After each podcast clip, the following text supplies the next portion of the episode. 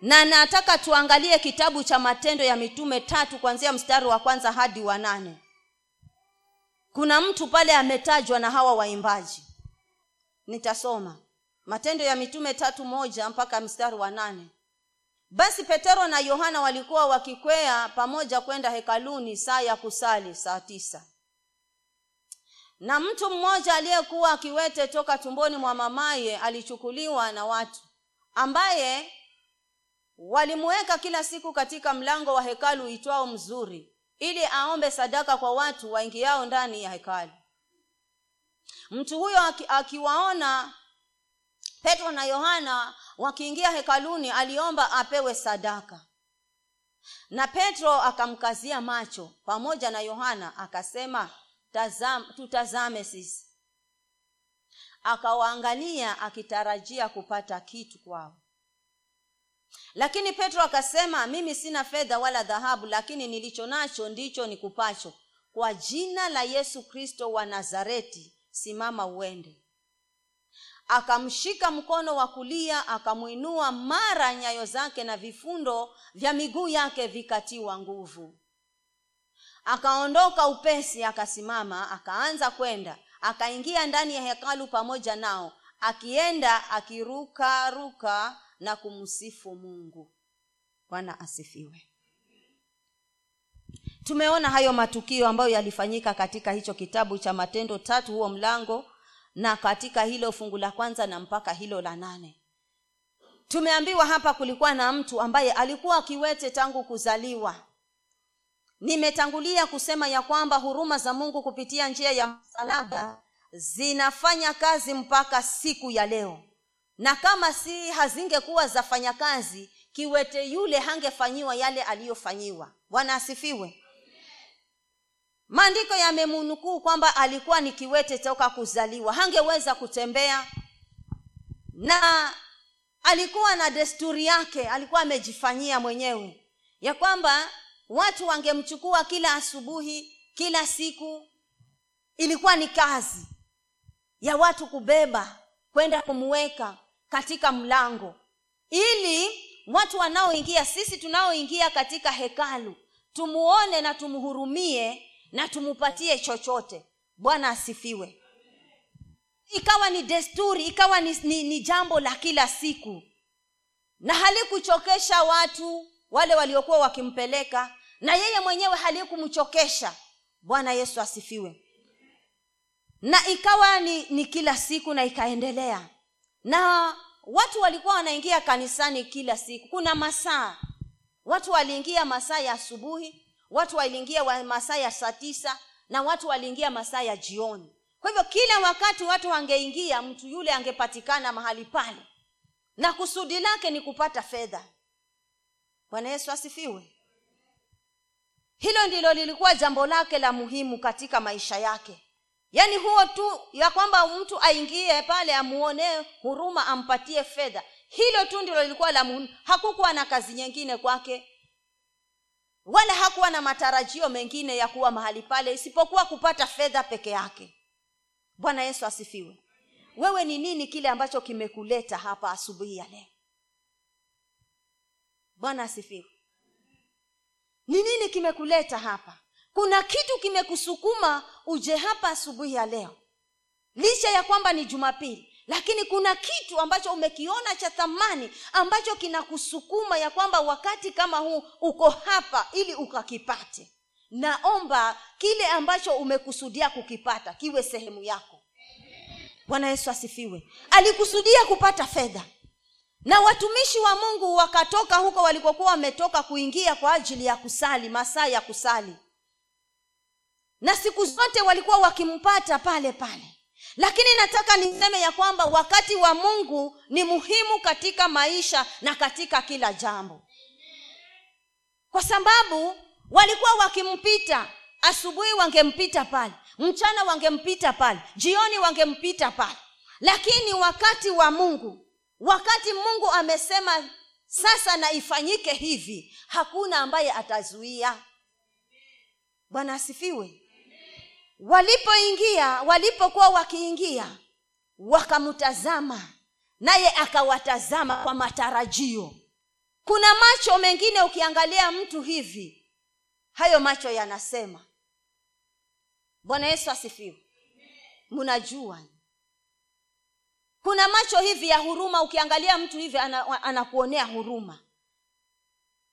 Akawatazama kwa macho ya huruma kwa macho hayo nao wakamtazama lakini ndani yake alijua ya kwamba sababu wamenilenga vizuri hawa na tumelengana lazima nitapata kitu kizuri kutoka kwao. Kama ni hiyo fedha lazima nitapokea kiwango cha, cha kisawasawa.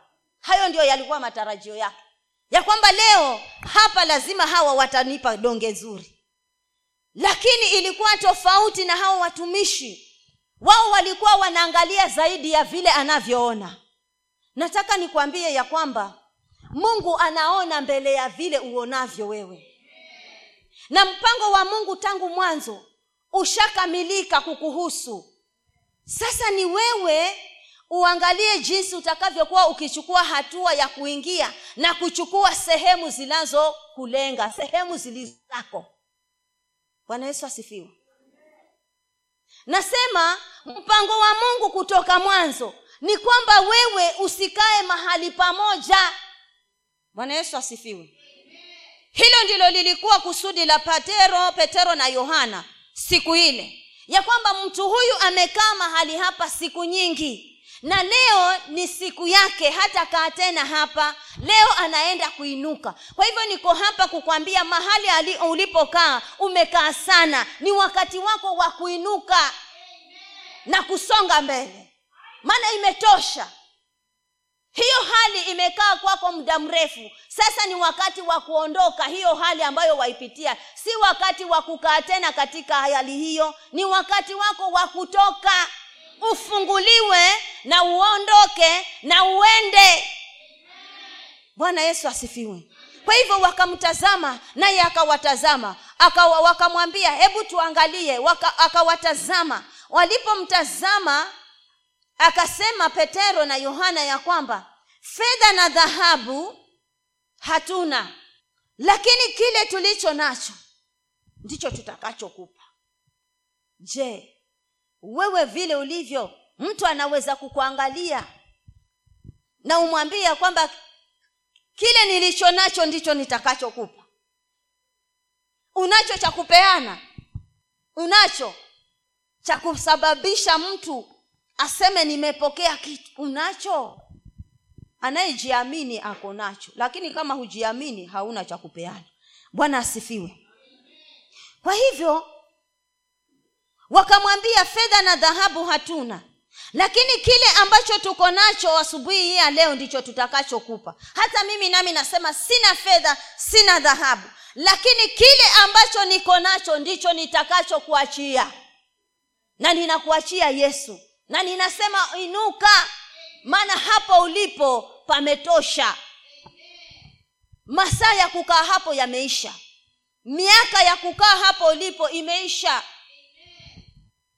Ni wakati wako wa kufunguliwa. Ni wakati wako wa kusonga mbele. Bwana asifiwe. Na alipoambiwa yale maneno yakamwingia kwa uzito. Maandiko yanasema ya kwamba alipoambiwa inuka kwa jina la yesu wakamshika mkono. Vifundo vya miguu yake vikafunguliwa. Na akasimama kwa miguu yake. Na aliposimama kwa miguu yake akarukaruka tuwekee huo mstari. Nafikiri kama si watano sijui ni wasita.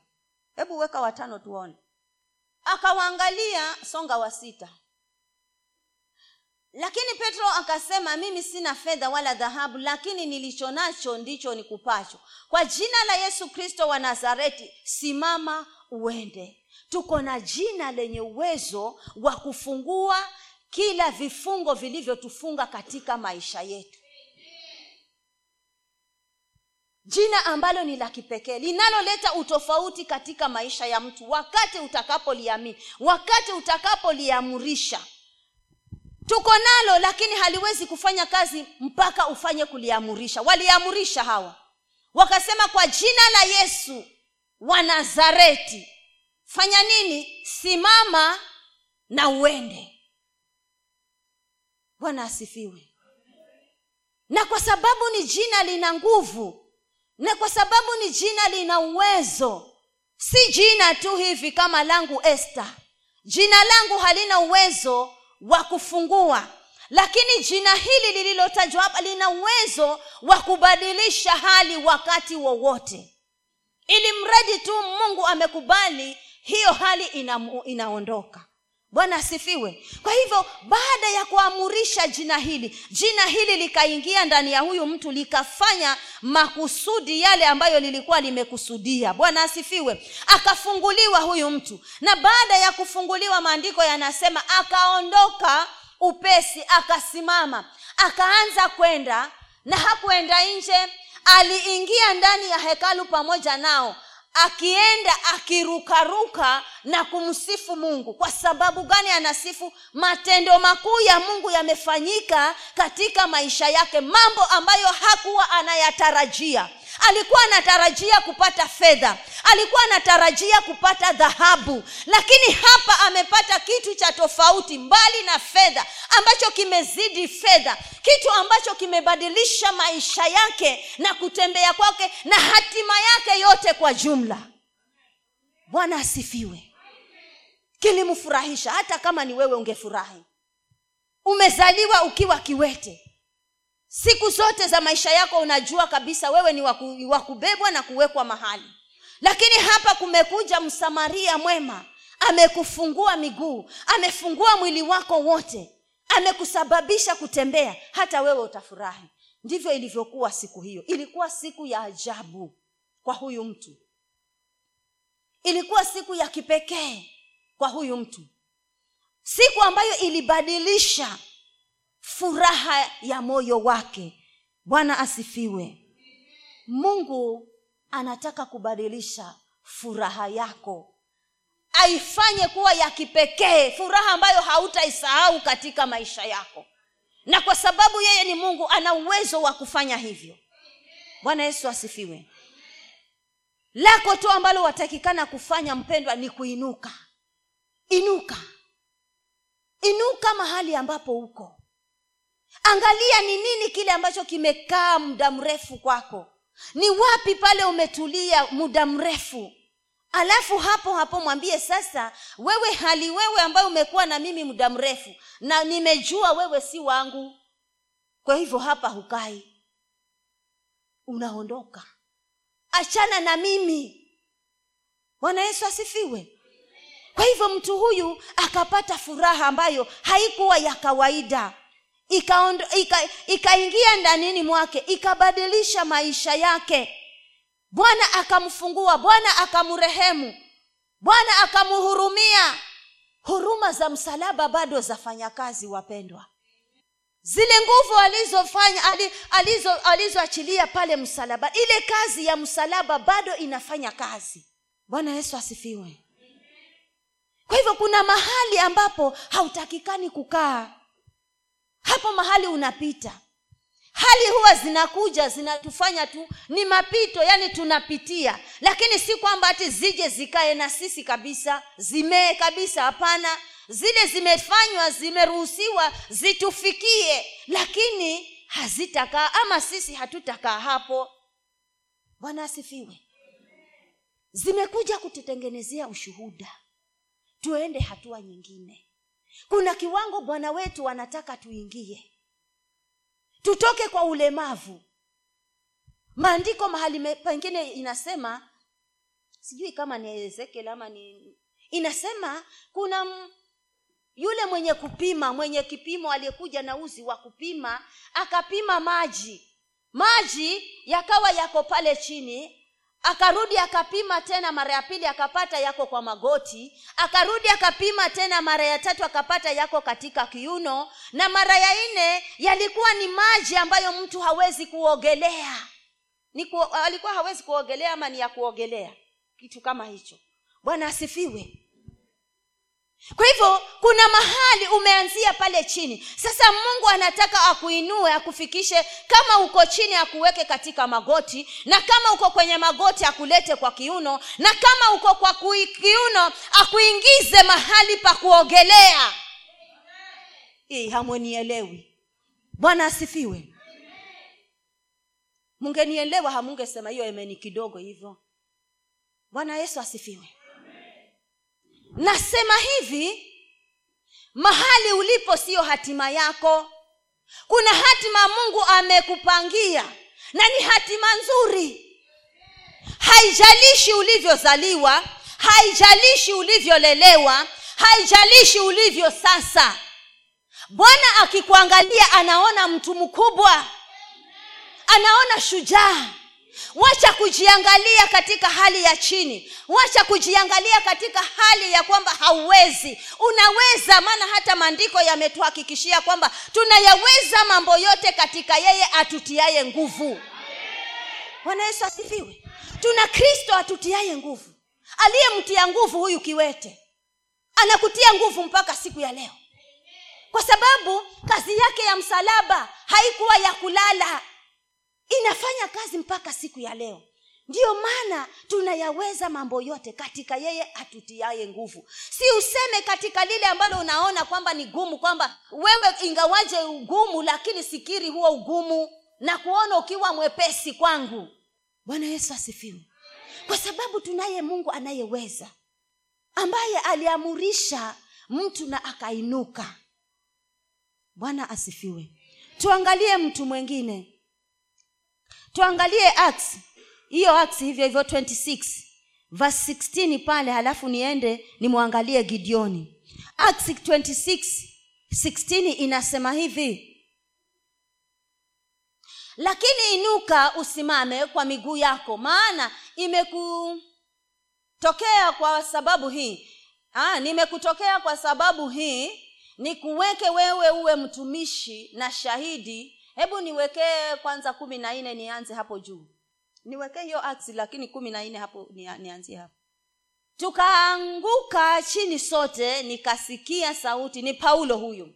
Nikasikia sauti ikisema ikisema nami kwa lugha ya kiebrania sauli sauli mbona waniudhi? Ni vigumu kwako kuupiga mateke mchokoo. Nami nikasema wewe unani bwana? Bwana wa akaniambia ni mimi yesu ambaye wewe unaniudhi. Hatwende hiyo kumi na sita sasa. Lakini inuka usimame kwa miguu yako. Maana nimekutokea kwa sababu hii. Nikuweke wewe uwe mtumishi na shahidi wa mambo haya uliyoyaona. Na wa mambo ambayo katika hayo nitajidhihirisha kwako bwana yesu asifiwe. Kwa hivyo yule mtu haku hakuinuliwa bure. Bwana asifiwe. Yule kiwete haikuwa ni kuinuliwa tu alikuwa anainuliwa ili awe mtumishi awe shahidi wa hayo mambo. Awe shahidi ya huko kufunguliwa kwake yeye mwenyewe. Bwana yesu asifiwe.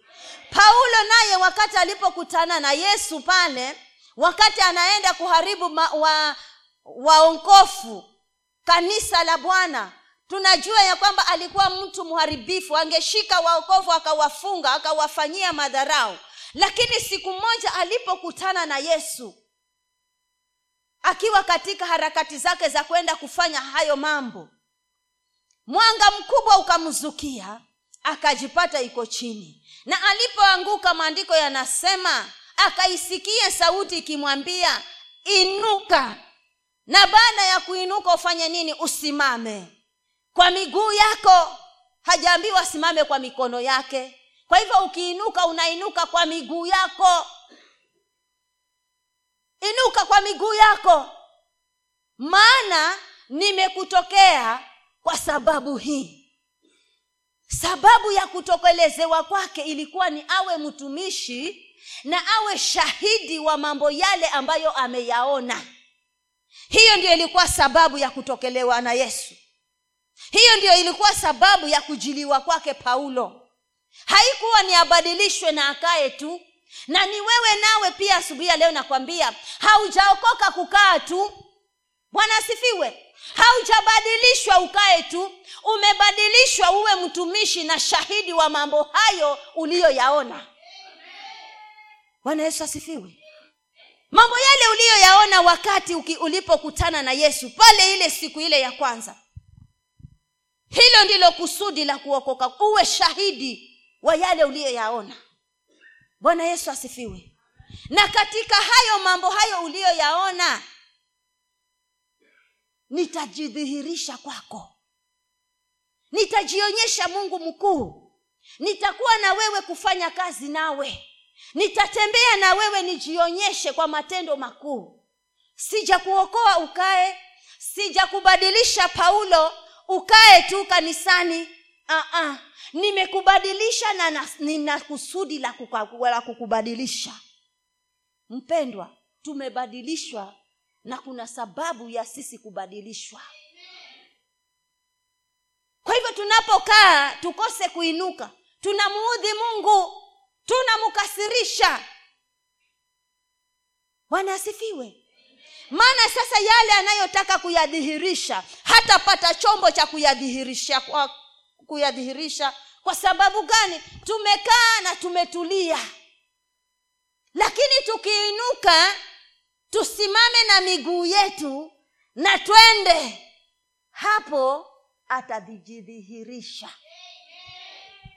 bwana asifiwe kwa hivyo kuna kusudi la wewe kuokolewa. Kuna kusudi la wewe kuponywa huo ugonjwa. Kuna kusudi la kiwete kufunguliwa. Kulikuwa na kusudi.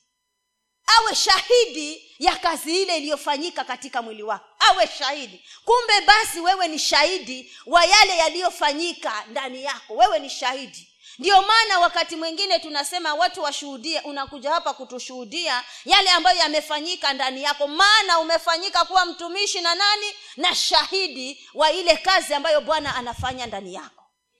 Bwana asifiwe. Kwa hivyo si bure si kuokoka na kuketi. Ni kuokoka na kuinuka na kufanya mapenzi ya mungu. Bwana asifiwe. When, wacha tuende judges judges sita kumi na moja mpaka kumi na sita tunamwangalia gideoni. Angalia gideoni mtu mkubwa. Yeye hajui kwamba mungu alimchagua tangu mwanzo. Lakini gideoni hapa sasa tunamuona. Vita vilivyochacha kule kwao wakati huo wakatoroka wakaingia kwenye mapango kujificha huko yeye na watu wake babake. Wako huko wamejificha. Kwa sababu wanakimbia vita kama vile ilivyo sahihi israeli na gaza. Watu wanaumia kule. Bwana asifiwe. Sasa gideoni alipoona kimeumana kile watakachokifanya wafilisti wameingia kuharibu. Kile watakalofanya haviwi. Akaona cha kufanya mimi ni kuingia ndani ya, ya pango na niendeleze mambo yangu. Ngano kawaida ya ngano wale ambao wamelima mta, mpunga wanajua. Mpunga ukiuvuna wakati kama umetwanga utapepeta hivi lakini bado utabaki na na wengine huwa hawapepeti. Wanauchukua wanasimama mahali kama pale. Wanafanya hivi na uteo. Unamwaga hivi yale mawishwawisho yanapeperushwa upepo ukipiga. So unabaki na mpunga ukiwa safi. Bwana yesu asifiwe. Sasa hiyo ngano nayo hivyo ndivyo huwa inafanywa. Kisha vuna unakuja hapa unasaga una, una alafu unarudi unasimama mahali kama pale open upepo upige wishwa uende pande hiyo ubaki na ngano. Lakini sasa hii shughuli haifanyiki kwa sababu mfilisti amesimama ikamlazimu gideoni aingie kwa pango. Na pale pangoni ndipo aliona mahali pake pa usalama ya kwamba atasaga ngano na watu hawatajua. Bwana asifiwe. Sasa akiwa pale hata nafasi ni ndogo lakini amejibana hapo hapo maana hapana upepo wa kutosha wa kupeperusha ngano ndio angalau wishwa uende kando. Mimi nikawa naangalia nasema hata na hii ngano aliyokuwa akiipepeta ilikuwa inabaki na wishwa kwa sababu hapana nafasi na hapana upepo wa kupeperusha wishwa uende sehemu zile zingine. Bwana yesu asifiwe. Kwa hivyo akawa amejibana pale kwa hiyo shimo. Mungu akiwa mbinguni anamwangalia mtu shujaa. Mtu mkubwa na yeye bado anajiangalia ya kwamba ni mdogo. Hata maandiko yanasema anasema mungu anamwambia na yeye anasema mimi hata kabila langu ni lile dogo kabisa ambalo hata halieleweki halijijui mbele wala nyuma. Bwana asifiwe. Ukijifikisha hapo huwa umejidunisha na umemdunisha mungu vibaya sana. Bwana asifiwe. Yaani mungu anakuangalia anakuona wewe ni shujaa. Alafu wewe unasema huna mbele wala nyuma. Malaika wa bwana akaenda akaketi chini ya mwaloni uliokuwa katika ofra uliokuwa mali yake yoashi mwabierezi mwa na mwanawe gideoni alikuwa akipepeta ngano ndani ya shinikizo. Ili kuficha macho, kuif, uh, kuificha machoni pa wamidiani malaika wa bwana akamtokea akamwambia bwana yu pamoja nawe ewe shujaa. Angalia vile mungu anavyomuona gideoni kumbe basi hata ni shujaa. Lakini shujaa huyu amekuwa shujaa wa ngano ndani ya shimo. Kuna uwezekano hata wewe ushujaa lakini hujijui. Hujielewi kwamba wewe ni shujaa. Lakini mungu anakuangalia anajua niko na mtumishi hapa. Ambaye akijielewa ainuke huyu. Eh? Niko na shujaa. Anatutazama anasema hapa tabanako niko na jeshi jeshi ambalo likisimama hii kilifi inabadilika mara moja. Lakini jeshi bado limekaa bado liko katika hali ya uwete bado limefungwa. Gideoni akamwambia ee bwana ikiwa bwana upamoja nasi mbona mambo haya yote yametupata ni njia tu imeruhusiwa gideoni hiyo toka. Si amesema mwenyewe yuko pamoja nawe? Mbona unashindana? Ni njia tu hiyo. Ya kwamba umeingia ume, umepelekwa mpaka umefika ndani ya shimo. Lakini hapo hautakaa maana si mahali pako hapo. Na kwa sababu si mahali pako ndiyo maana anasema niko pamoja nawe. Kukutoa hapo nikupeleke pale ambapo ni mahali pako bwana asifiwe. Yako wapi matendo yako ya ajabu? Anamuuliza mungu. Waliotuhadithia baba zetu wakisema je si bwana aliyetuleta huku kutoka misri? Ila sasa ametutupa sikia. Na hivyo ndivyo tulivyo.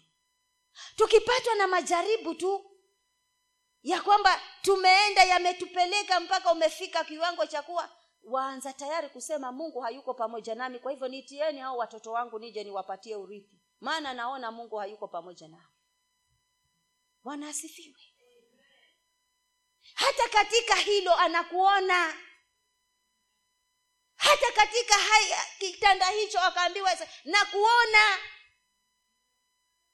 bwana kwa hivyo hata ndani ya hilo pango bado yeye ni mungu. Hajakuacha. Matendo yale yaliyohadithiwa na babu zenu bado yanafanyika. Bwana yesu asifiwe. Ni vile mungu hakumjibu hakumwambia yale matendo bado yanafanyika. Bado mimi ni mungu. Bwana asifiwe. Naye ametutia katika mikono ya midiani hautakufa hata ukiwa mikononi mwa midiani. Haufi. Maana si mpango wa mungu kwamba ufe mikononi mwa midiani. Mpango wa mungu ni kwamba utoke wewe ukawapige hao wa midiani unaowaona kwamba watakuua. Bwana asifiwe. Bwana akamtazama akasema nenda kwa uwezo wako huu.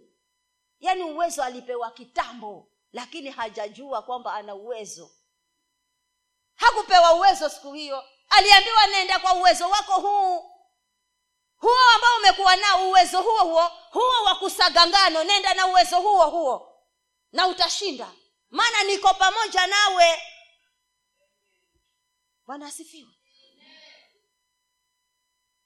Wewe wasema jambo hili ni mpaka nichukue siku kumi kulifungia ndio liweze kuondoka. Bwana anasema kwa uwezo huo ulionao. Hii leo uende kwa uwezo huu. Si mpaka uingie kwa siku arobaini. Wanasifiwa unaweza kwenda kwa siku arobaini na urudi hapa na visifanyike. Na mwingine aende kwa uwezo huu alionao na yafanyike makubwa. Kwa hivyo nenda kwa uwezo huu ambao uko nao. Bwana yesu asifiwe ukawaokoa israeli na mkono wa midiani. Je si mimi ninayekutuma? kumi na tano. Akamwambia e bwana nitawaokoa israeli kwa jinsi gani? Kaambiwa tazama yeye sasa anamwambia kwa jinsi gani nitawaokoa. Tazama jamii zangu ndio walio maskini sana katika manasi na mimi ndimi niliye mdogo katika nyumba ya baba yangu. Udogo si kitu gideoni. Songa mbele. Inuka na uende. Usijiangalie ulivyo. Una fedha? Huna fedha? Hii njili haiangalii mwenye fedha wala asiye na fedha. Bwana yesu asifiwe. Maana unaweza kuwa na fedha na ukose kusonga. Na mwingine akose kuwa na fedha na atambue siri za mbinguni sasa anajidunisha. Mimi ndiyo mdogo. Jamii yetu ni ile ya manasi alafu kwa nyumba yetu mimi ndiyo yule wa mwisho kabisa kiwete wa pale mlangoni wa kufanya kuwekwa kubebwa asubuhi nikiwekwa. Gideoni anajifananisha na huyo kiwete. Mimi ndiyo mdogo. Mimi ndiyo yule kiwete ambaye nabebwa nikipelekwa mlangoni kila asubuhi niombe ombe. Sasa mungu waniambiaje niende nipigane na wamidiani. Tena unaniambia umenipa mikononi. Wamidiani haiwezekani. Mimi ninavyojiona siwezi nikapigana mungu anasema kwa uwezo huo nenda. Maana nimewaweka mikononi mwako. Bwana yesu asifiwe. Wapendwa mimi ninaona kitu hapa sijui kama tumekuwa tukimwangalia huyu mungu kwa uwezo wa kiwango kipi yani si, sijui. Lakini ninachokiona ni kwamba mungu anataka tumwangalie na uwezo wa kiwango chengine cha juu sana. Maana hafananishwi huyu. Na hata yale walioyafanya petro na yohana si kwa uwezo wao. Ni hili neno hili ya kwamba enendeni kwa uwezo huo mlionao. Kwa mamlaka niliyoweka ndani yenu kwa nguvu zile ambazo nimeachilia juu yenu. Kwa hivyo kuna nguvu ziliachiliwa tangu wakati yesu akiwekwa pale msalabani. Aliachilia hizo nguvu. Aliachilia hayo mamlaka. Bwana asifiwe. Lakini sasa kuna watu hatujajielewa ya kwamba tunaweza tukatembea katika uwezo wa nguvu hizo. Sasa tumeifanya hii njili kuwa ngumu. Na ya kwamba haina matunda. Bwana yasifiwe na kama naongea uongo ni wangapi wameleta watu huu mwaka ndani ya hili kanisa? Wangapi? Mbali na yule mzee salimu ambaye alikufa maana huyo sote tuliambiwa aliombewa na akakoka na mwenye kumwombea yuko hapa. Mbali na huyo mzee salimu wangapi wameleta watu huu mwaka? Kama hii njili ninayoiongea mimi ni ya uongo. Ni wangapi wameleta wanyoshe mikono. Mimi si jaji. Lakini wangapi? Kama hatukukai hatukuketi. Tumekaa. Na mungu anasema tuinuke. Tumesaga ngano vya kutosha. Na hayo si makusudi ya mungu kwamba tukae shimoni tukisaga ngano. Bwana asifiwe. Tunapokaa katika kutofanya hii kazi tunamhuzunisha mungu. Na wakati mwingine tunaambiwa ya kwamba leo tumekuja ili tujazwe. Sasa huwa nashindwa tunajazwa tuna, na kujazwa na kujazwa. Sasa tunajazwa na tunapeleka wapi huu mjazo?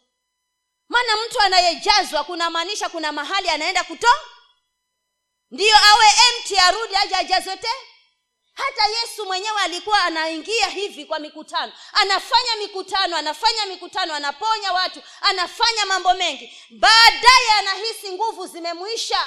Anarudi mlimani mahali kando anajificha mbali na wanafunzi. Anaitisha nguvu zengine. Ndiyo kesho asubuhi amke akiwa na nguvu aende afanye tena mkutano mahali pengine. Mbona sisi tunajazwa na kujazwa na kujazwa? Bwana yesu asifiwe sasa tunajazwa na tuna, tunatoa wapi? Kujaza tunajaziwa hapa. Kutoa ni wapi tunatoa? Maana kutoa kwetu kutaonekana kulingana na hapa mahali. Itaonyesha ya kwamba hawa watu wanajazwa na wakienda wanamimina ndio maana mavuno ndio ha? Nisamehe kama na munisamehe lakini kuna kitu kinakoseka hapa. Kuna kitu hakiendi vizuri. Tunapokea pokea.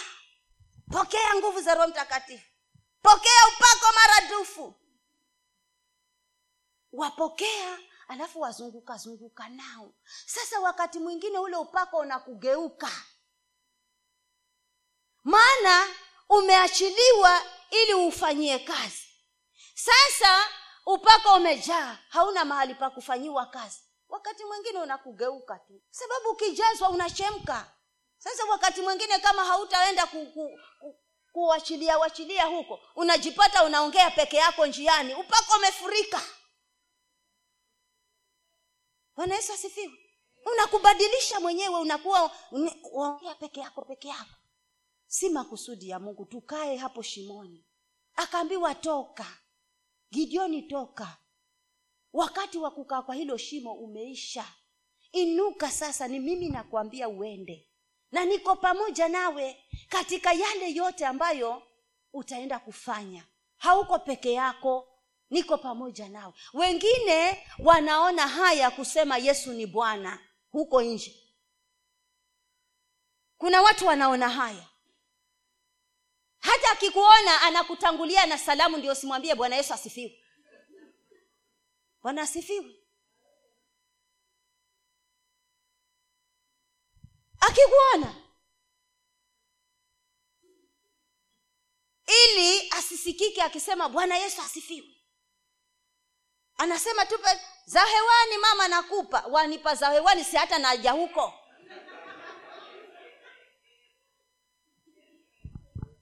bwana yesu asifiwe.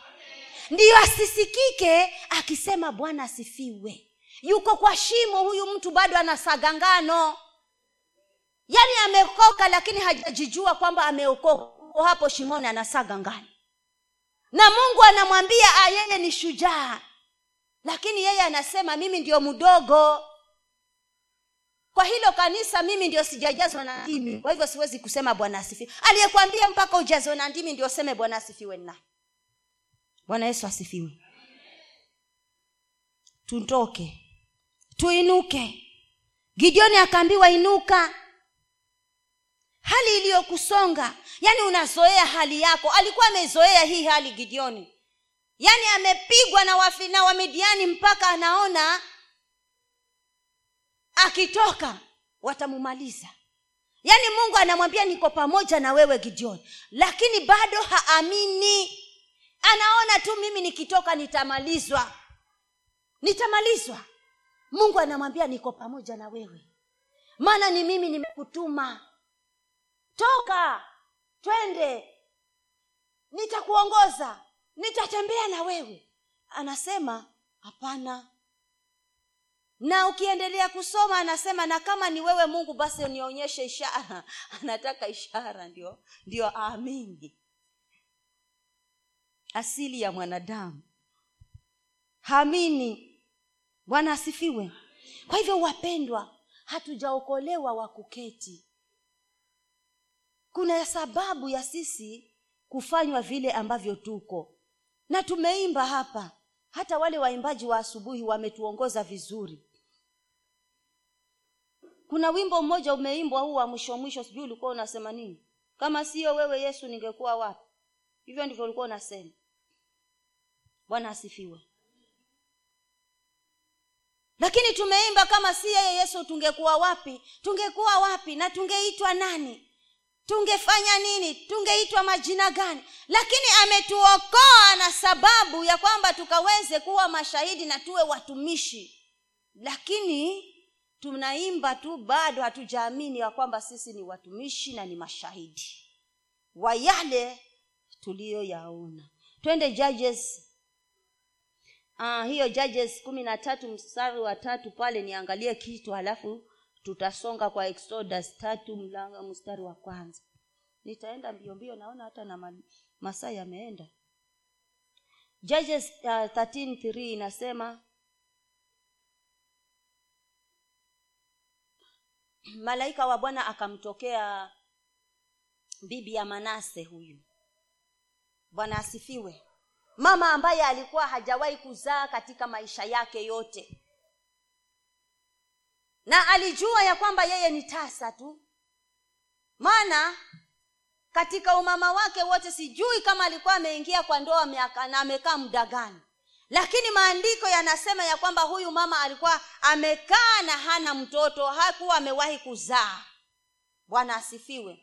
Lakini nimetangulia kusema ya kwamba kazi ya msalaba hakuna siku itakufa. Ile kazi inafanya kazi mpaka leo ilifanya kazi wakati huo na inafanya na kazi hiyo ya msalaba ndiyo ilifanya huyu mama akafunguka. Bwana yesu asifiwe. Malaika wa bwana akamtokea yule mwanamke bibi ya manoa. Akamwambia tazama wewe sasa utasa. Sikia.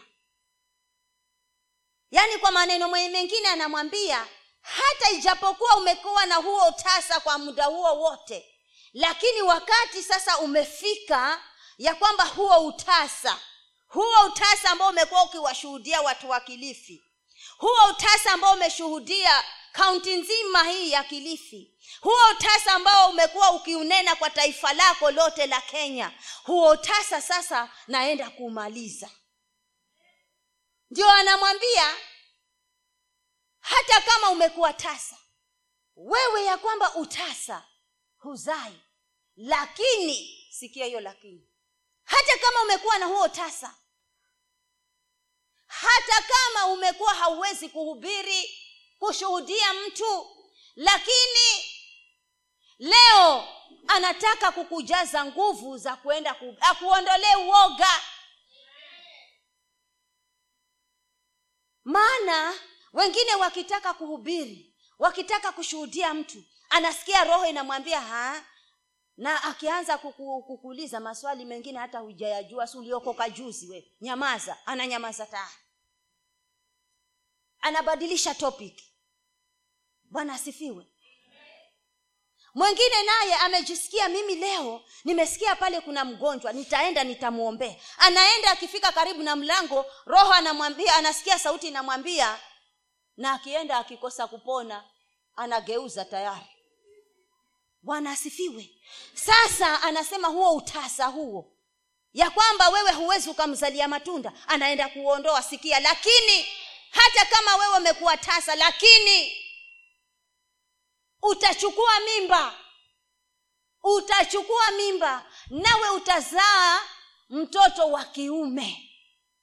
Anapewa mpaka aina ya mtoto atakayemzaa. Bwana asifiwe huyu mungu ambaye tunamuimba hapa kama siyo wewe bwana ningekuwa wapi? Sikia bibi ya manoa sasa huyu angeuimba vizuri huo wimbo. Ya kwamba kama si wewe bwana utasa wangu haungeondoka. Kama si wewe bwana nisingejua watoto wanabebwaje. Kama si wewe bwana nisingejua mimba inasumbua mtu kinamna gani. Bwana asifiwe lakini kwa sababu mungu ni mungu anayeishi na kazi yake si ya ulemavu hakuna utasa hakuna ulemavu mbele za mungu hakuna ububu hakuna uwete. Sisi ndio tunasababisha hayo yote yafanyike. Bwana yesu asifiwe. Na kama huyaamini hayo kasome. Unasikia kuna mali inasema manafunzi wale watu wanafunzi walipouliza na ni nini alichokifanya huyu ndio akawa hivi? Waliambiwaje? Bwana yesu asifiwe. Ni dhambi ilimfanya hivi ama ni wazazi walimfanya ama ni dhambi waliofanya wazazi wake? Ni nini kilimfanya mpaka akazaliwa hivi? Kuna majibu yesu alipeana hapa bwana asifiwe kwa hivyo huku kwa mungu hakuna lisilowezekana. Yale ambayo tunayafanya ambayo tunaona hayawezekani ni sisi tunayafanya yasiwezekane. Lakini mungu akituangalia anaona yote kwake yana majibu.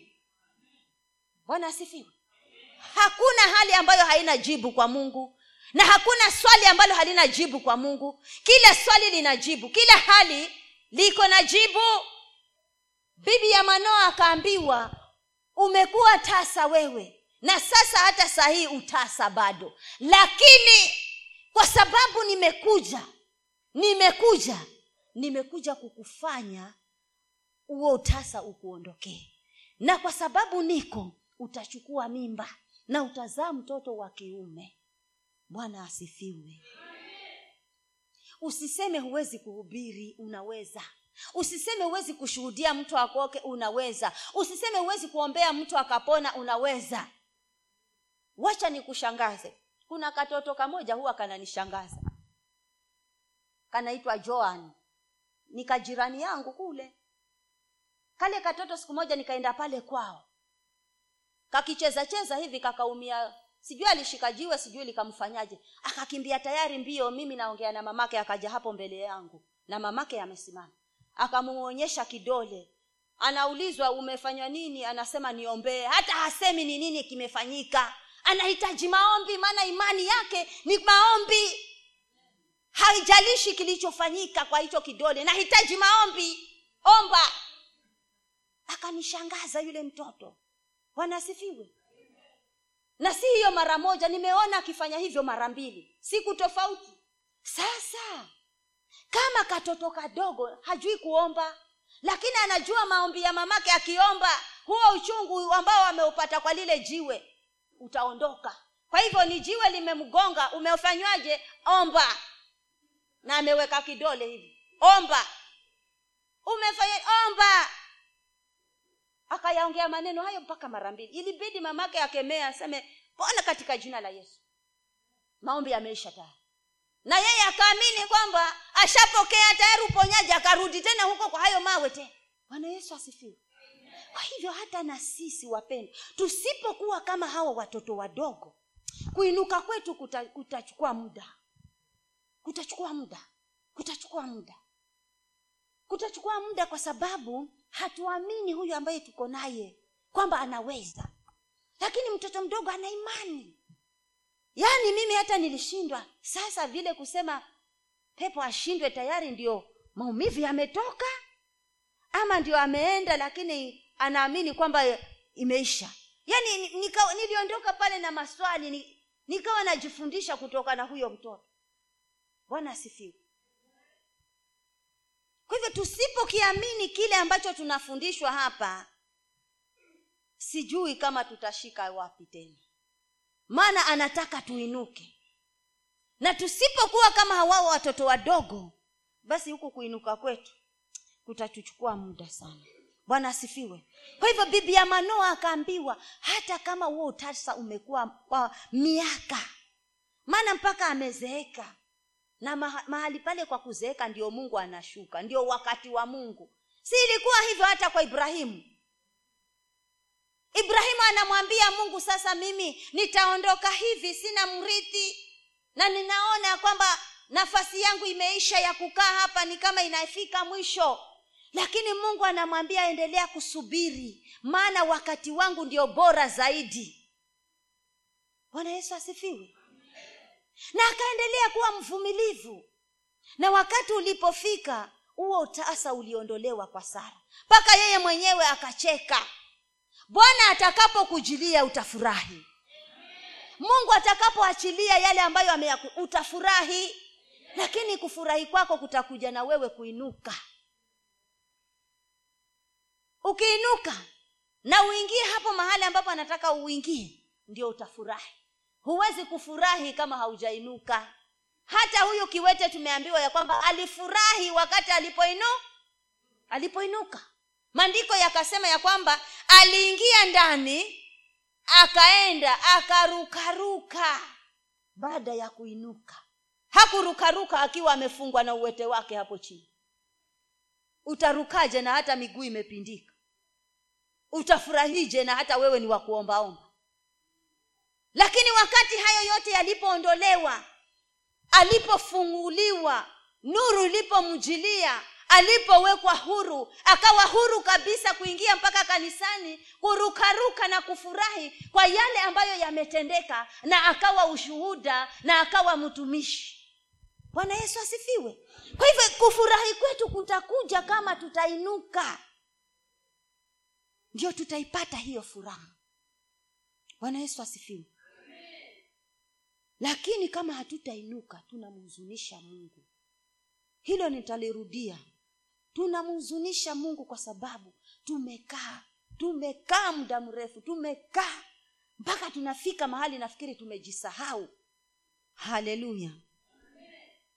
Twende exodus tatu moja. Tuwekee hiyo exodus stari, mstari mlango huo wa tatu. Kuna kitu nataka ni nataka nimwangalie pia musa hapa namwangazia basi huyo musa alikuwa akilichunga kundi la yetro mkwewe kuhani wa midiani akaliongoza kundi nyuma ya jangwa. Akafika mpaka mlima wa mungu hata horebu. Malaika wa bwana akamtokea katika mwali wa moto uliotoka katikati ya kichaka. Akatazama na kumbe kile kichaka kiliwaka moto. Nacho, kilicha, nacho kichaka hakikuteketea bwana asifiwe. Musa akasema nitageuka sasa niende nione kioja hiki kwa nini kichaka hiki? Musa akageuka. Bwana asifiwe. Akageuka.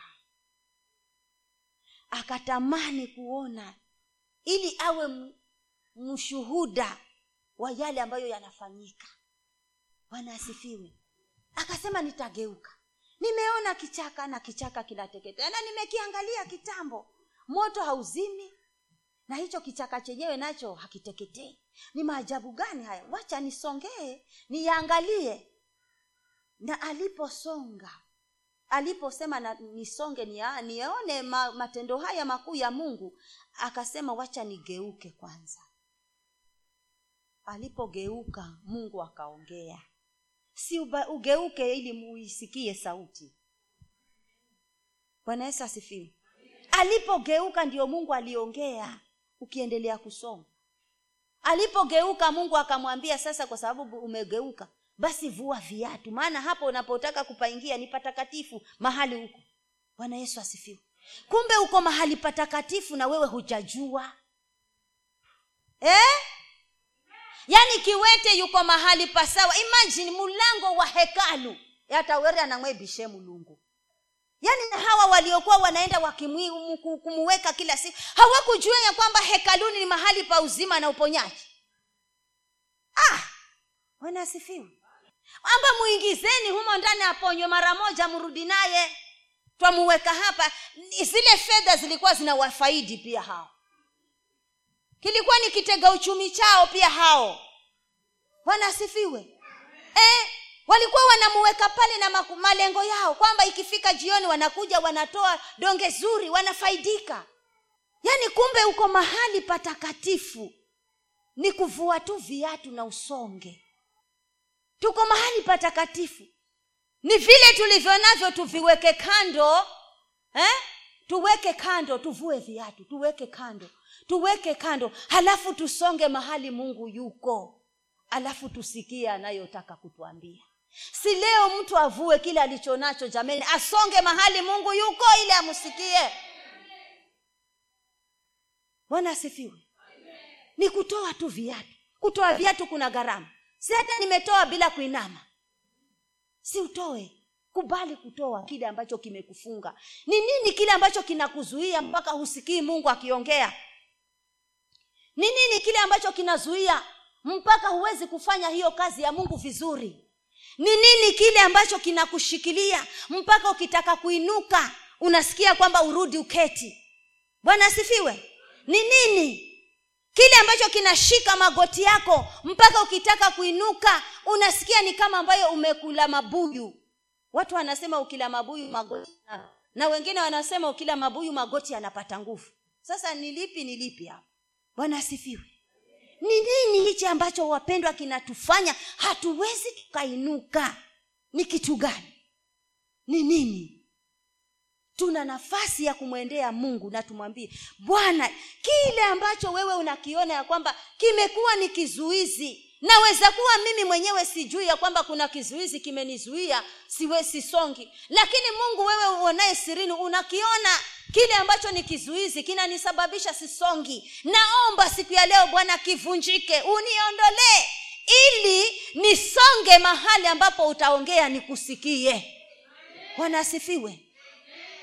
Liwe ombe lako hilo. Liwe tamanio lako siku ya leo. Yaani iwe ni tofauti kwamba utaondoka hapa ukiwa umesikia sauti ya kuna watu wameokoka miaka zaidi ya ishirini hawajasikia hawajui hata sauti ya mungu. Si uongo haya anayoyasema. Si uongo. Sauli aliisikia wakati ule alikuwa chini. Na baada ya kuwa hapo chini ndio alisikia na akaambiwa sasa kwa sababu umenisikia inuka sasa. Alipoinuka sasa ndio akapewa maelekezo ya ku, akapewa yale ya kufanya. Mpendwa kubali kuinuka. Uvue kile ambacho ambacho kimekuzuia. Kamba ile imekufunga ikate. Songa mahali ambapo pana netiwaka ya mbinguni usikie mbingu inasemaje. Songa. Maana hiyo netiwaka iko iko mahali na ni wewe uitafute. Itafute. Hiyo netiwaka itafute uconnect. Maana ni wakati. Ni wakati. Tukienda kumaliza huu mwaka hebu jaribu uwe umeconnect uwe umesikia mungu akisema nini? Kuna vitu vingi mungu anataka ufanye lakini hawezi kuongea na wewe ukiwa masikio yako yana uchafu. Kubali uchafu utolewe ili usikie. Kubali na umwambie bwana nipe hilo sikio linalokusikia maana kuna sikio ambalo linamsikia akupatie hilo sikio ili uondokee ule uwete na ule utasa. Uingie mahali pasawa ambapo mungu anataka uingie bwana asifiwe. Wacha nimalize ndio nisikule masaa ya reverend mwatata. Kuna ile shughuli pale. Nataka nimalize. Ama nisikule huo wakati wacha ni utaenda kujisomea hii first kings chapter 18 from verse uh, first king 18 chapter 40 uh, uh, 18 verse 41 utajisomea halafu kuna joshua 8 chapter 1 utajisomea alafu kuna deuteronomy 1921 utajisomea. Tunaambiwa tuwe na kiasi. Na kwa sababu niko na roho mtakatifu niko na kiasi. Bwana asifiwe. Kwa hivyo kile ambacho kinakufunga kile ambacho kimekuwa kimekuweka mahali pamoja ukijaribu kuomba hivi unasikia ni kama kuna kitu kinakuja kina kinawekwa mbele yako hivi maombi yanakatika. Na ukijiangalia unaona nilikuwa nimeinuka vizuri. Hata kufunga nilikuwa nimeanza kufunga vizuri. Nilikuwa naweza kwenda siku kuna watu hawawezi kufunga hata siku moja. Ha? Sasa nilikuwa hiyo siku moja nishaanza kuipita vizuri nikawa hata nimeanza kunusanusa kuingia siku mbili na nikawa pia nimeanza kuondoka kwa siku mbili nimeingia kwa siku tatu na nikawa nimeondoka kwa siku tatu nimefika kwa siku tano. Lakini sasa tangu huu mwezi uanze hata hiyo moja inanishinda. Ni nini kimekuregesha hapo chini? Kuna mtu hataki usonge hataki uinuke anataka ubaki kwa uwete. Kwa hivyo aa, nikimwangalia huyo kiwete ni kwamba hakuwaambia wale watu kwamba msije kunibeba tena. Wale walikuja kumuweka wakajua masaa ya jioni watakuja kumchukua walimshangaa saa sita yuko nyumbani na hao. Wanasifiwe wakajua mpango mzima umeharibika. Hakuna fedha watapata tena. Maana kitega uchumi chao kimefanya nini? Kimepona hata wewe unaweza kupona. Unaweza. Unaweza ukapona kama utakubali kupona. Na kama hautakubali kuinuka baye undabaki chiserema. Chiserere. Na utakuwa wa hasara katika huu ufalme. Na huu ufalme si wa hasara. Huu ufalme ni wa manufaa kwenda kwenda. Ukisalia hivyo ulivyo basi inamhuzunisha ina, ina na hata naenda kuketi recho asante